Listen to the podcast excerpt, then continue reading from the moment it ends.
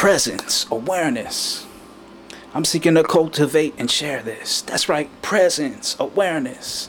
I'm speaking to cultivate and share this. I've seen my ego manifest in many ways, and now I seek to stay beyond the thinking brain in a place of being. I am this, I am this infinitely. Everything else truly is just form, destined to arrive and go within the flow. I can feel it now sometimes, but I need to know when always come on back into it. Presence, awareness. I'm seeking to cultivate and share this. That's right, presence, awareness.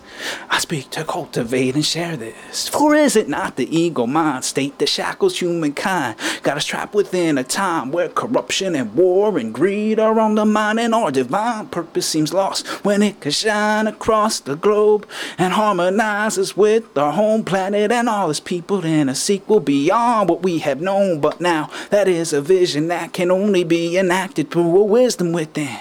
For if we seek to change the things that be, then we must be the change we wish to see. And know the ego is out there in them, it's also within me. And so I'm striving to shift it consciously with presence, awareness. Yeah, I'm seeking to cultivate and share this.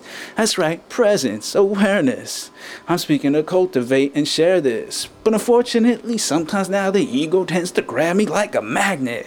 Whirling through my consciousness in highs and lows, it wears disguise and clothes, it pulls me in, shattering my discipline, overshadowing the light within with thought forms and perceptions that are not enlightening, heightening my sense of meanness, a separation between me and other beings in the past or in the future, caught up in a judgment, feeling more or less than others, till I rediscover what has been here all along. You know, it's presence, awareness. I'm seeking to cultivate and share this.